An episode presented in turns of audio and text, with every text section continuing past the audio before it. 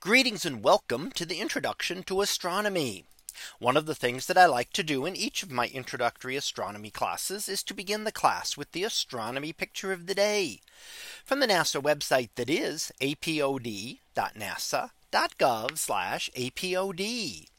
And today's picture for November 3rd of 2023. Well, it is titled Jupiter by moonlight. So what do we see here? Well, here we see an image of a couple of objects. In fact, two of the brighter objects in the night sky. Toward the upper right hand side, we see our own moon. And that is the moon. This was taken just a day ago. And that was when the moon was a little bit past what we call opposition or full moon, which would mean that the moon is opposite to the sun in the sky. And you can see the moon up there with some of the structures of lighter and darker areas. And you can also see the halo around it and the uh, effects that is having on the clouds around the around it. So the clouds within our own atmosphere show an iridescence around them due to the bright light of the moon. Now the other object that we see down toward the lower left is the planet Jupiter. And while Jupiter is many times larger than our moon, it is also even farther away, making it look much smaller in the sky than the much closer moon. Now Jupiter is now at opposition and in fact was opposite to the sun yesterday. And that is when Jupiter is at its most prominent in the night sky. When something is at opposition, being opposite to the sun means that it rises as the sun sets and sets as the sun rises. And that means it's up all night long, making it the best time to be able to observe an object like this.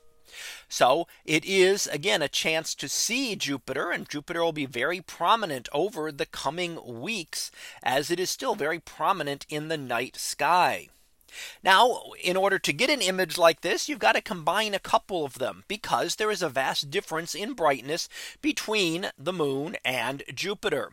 The moon will look far brighter and then than Jupiter. And if you try to illuminate one, you will overexpose the other.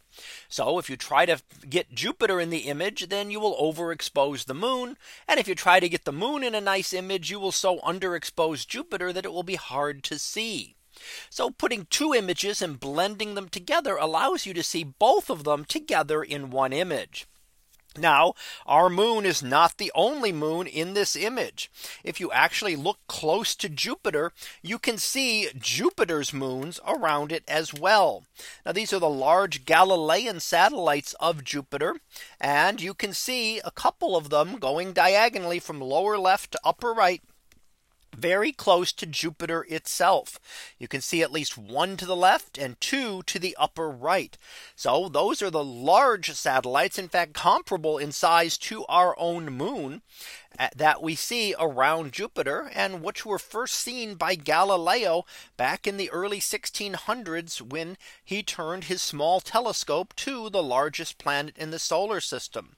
And it was one big piece of evidence to show that the Earth would be going around the sun instead of the other way around. Now this didn't actually prove anything, but it did show that there could be objects other than Earth that could have other things orbiting them.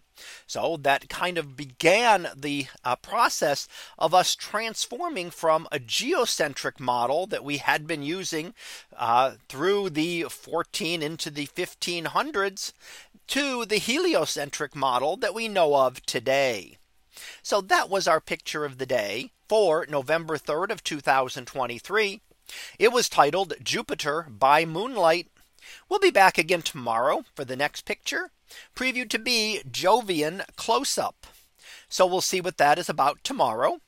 And until then, have a great day, everyone. And I will see you in class.